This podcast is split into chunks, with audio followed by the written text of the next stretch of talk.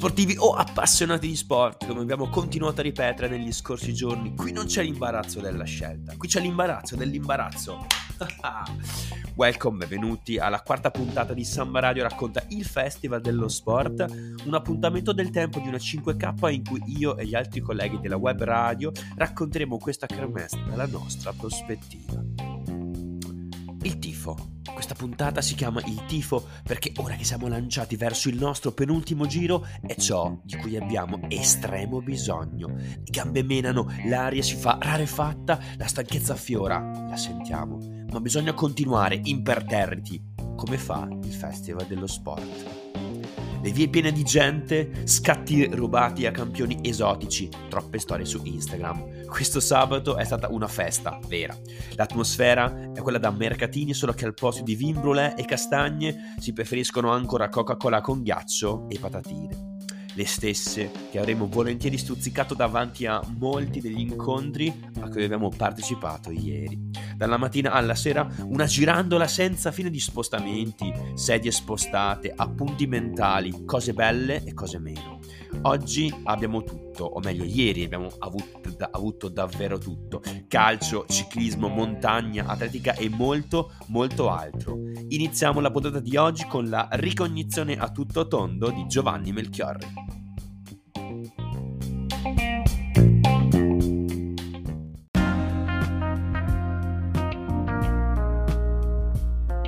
Terzo giorno di Festival dello Sport, il sabato, è quello in cui tradizionalmente la città di Trento si anima e si riempie di visitatori anche da fuori città, anche chi appunto viene in Trentino per godersi questa rassegna in rosa, finalmente libero dal lavoro per il fine settimana immergersi in mezzo a sportivi e campioni di tutte le discipline.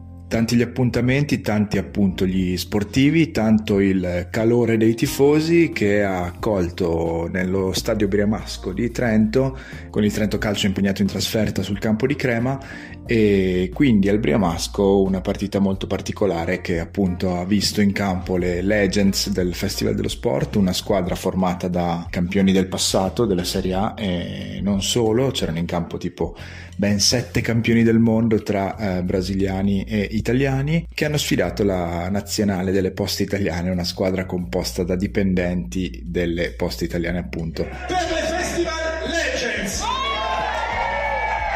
Col numero uno, Nelson Dita! Col numero 6, il capitano delle Legends, Dos Santos Aldair! con il numero 15 il vice capitano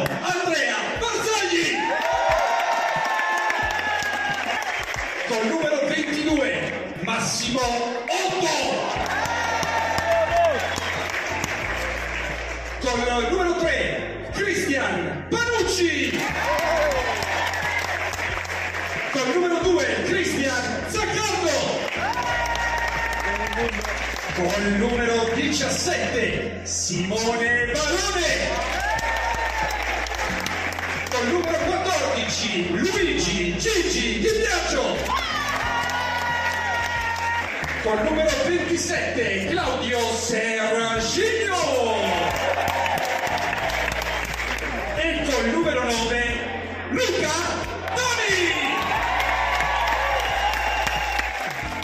Ritmi blandi, spettacolo piuttosto scarso dal punto di vista calcistico, ma per i tifosi è una festa vedere i propri beniamini, comunque quelli di qualche anno fa, poterli riprendere in qualche foto, video, chiamarli, vederli calcare l'erba del Briamasco è sicuramente una cosa che non era mai accaduta precedentemente dal punto di vista sportivo a partire forte è la nazionale delle poste italiane che nel primo tempo si porta avanti con un 3-0 del tutto meritato con le Legends che pagano gli anni in più e i chili di troppo rispetto ai dipendenti delle poste.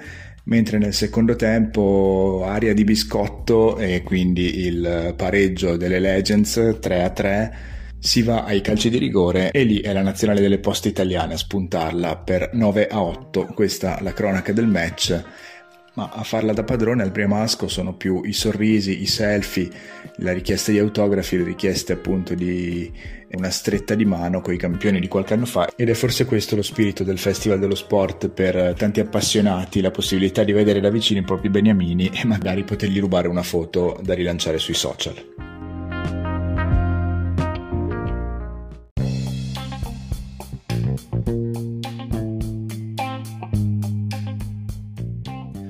Non solo calcio, quindi, ma davvero tanto altro ancora. Abbiamo, scatena- abbiamo uno scatenato Lorenzo Cauduro che nella giornata di ieri davvero ha piantato le tendine in città ed ha continuato ad andare in giro a rimbalzare come una pallina da ping pong da un incontro all'altro. Ne ha fatti tre e che ci racconterà a breve. È andato da Primoz Roglic e, e, ha capito la sua Roglification, termine interessante, penso sia un neologismo che ha coniato lui, comunque direi che rende bene l'idea appunto. È stato poi dai, dai nostri campioni della staffetta Patta, Rigali e Tortu, qui c'ero anch'io, davvero incontro piacevole e frizzante, ma lascio a lui entrare nei dettagli. E poi alla fine, ehm, la sera, la trascorsa in compagnia, in dolce compagnia, non so se dolce, dolce, però comunque diciamo pi- piacevole, dai, di Reinhold Messner che ha raccontato l'arte dell'alpinismo. Ecco a voi Lorenzo Cauduro e la sua ricognizione. Ale!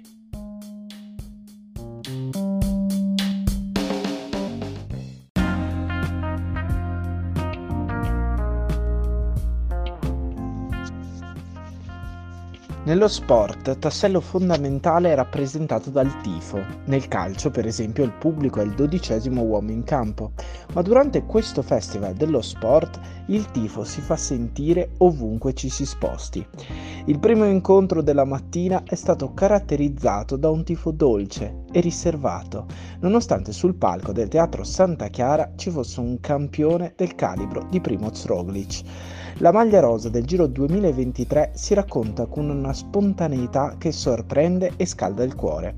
Ad accompagnarlo la sicura e valida conduzione di Davide Cassani. Gli aneddoti di Primoz quindi scorrono veloci, come le prime gare sugli sci, il fallimento al tour, la roglificazione alla Liegi-Baston-Liegi, la vittoria del Giro e infine il podio della Vuelta.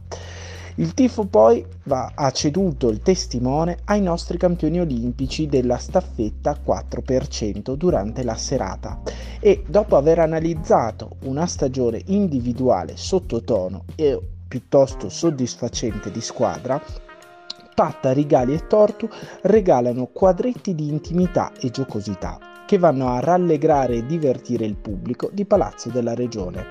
Sono proprio questi i gesti di estrema spontaneità a far capire gli uomini che stanno dietro agli atleti. Infine la serata si è chiusa nella location più di classe della città. Il teatro sociale infatti ospita Reinhold Messner e Ed Visturs i due celebri alpinisti ripercorrono tutti i loro 8000 metri, stregano letteralmente la platea, spingendo sul messaggio che l'alpinismo non è competizione ma arte e cultura. Cioè non è importante l'arrivo in vetta, non ci sono record, non ci sono gare, ma ciò che si affronta per raggiungere la vetta o addirittura per non raggiungerla.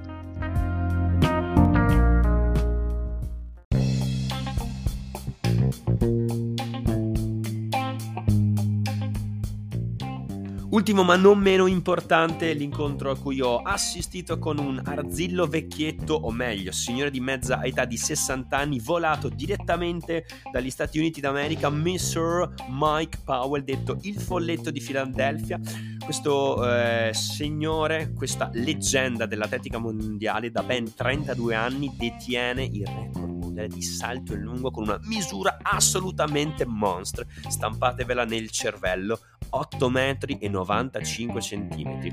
È stato davvero un onore esserci, guardarlo, sentirlo parlare, una persona assolutamente umile che però dimostra come quando un atleta o anche una persona qualsiasi pensa, vuole ed è determinato a raggiungere un obiettivo, quella persona, chiunque essa sia, può davvero farcela. Quindi una lezione non soltanto di, di storia dell'atletica, ma anche lui incarna ancora il presente, perché a detta sua c'è chi è, è già nato e ha la possibilità di battere il suo record però lui spera che manchi ancora un po', ancora per andare in giro e vantarsi di essere il primatista del, del, del mondo, perché effettivamente questi 32 anni sembrano non essere ancora abbastanza.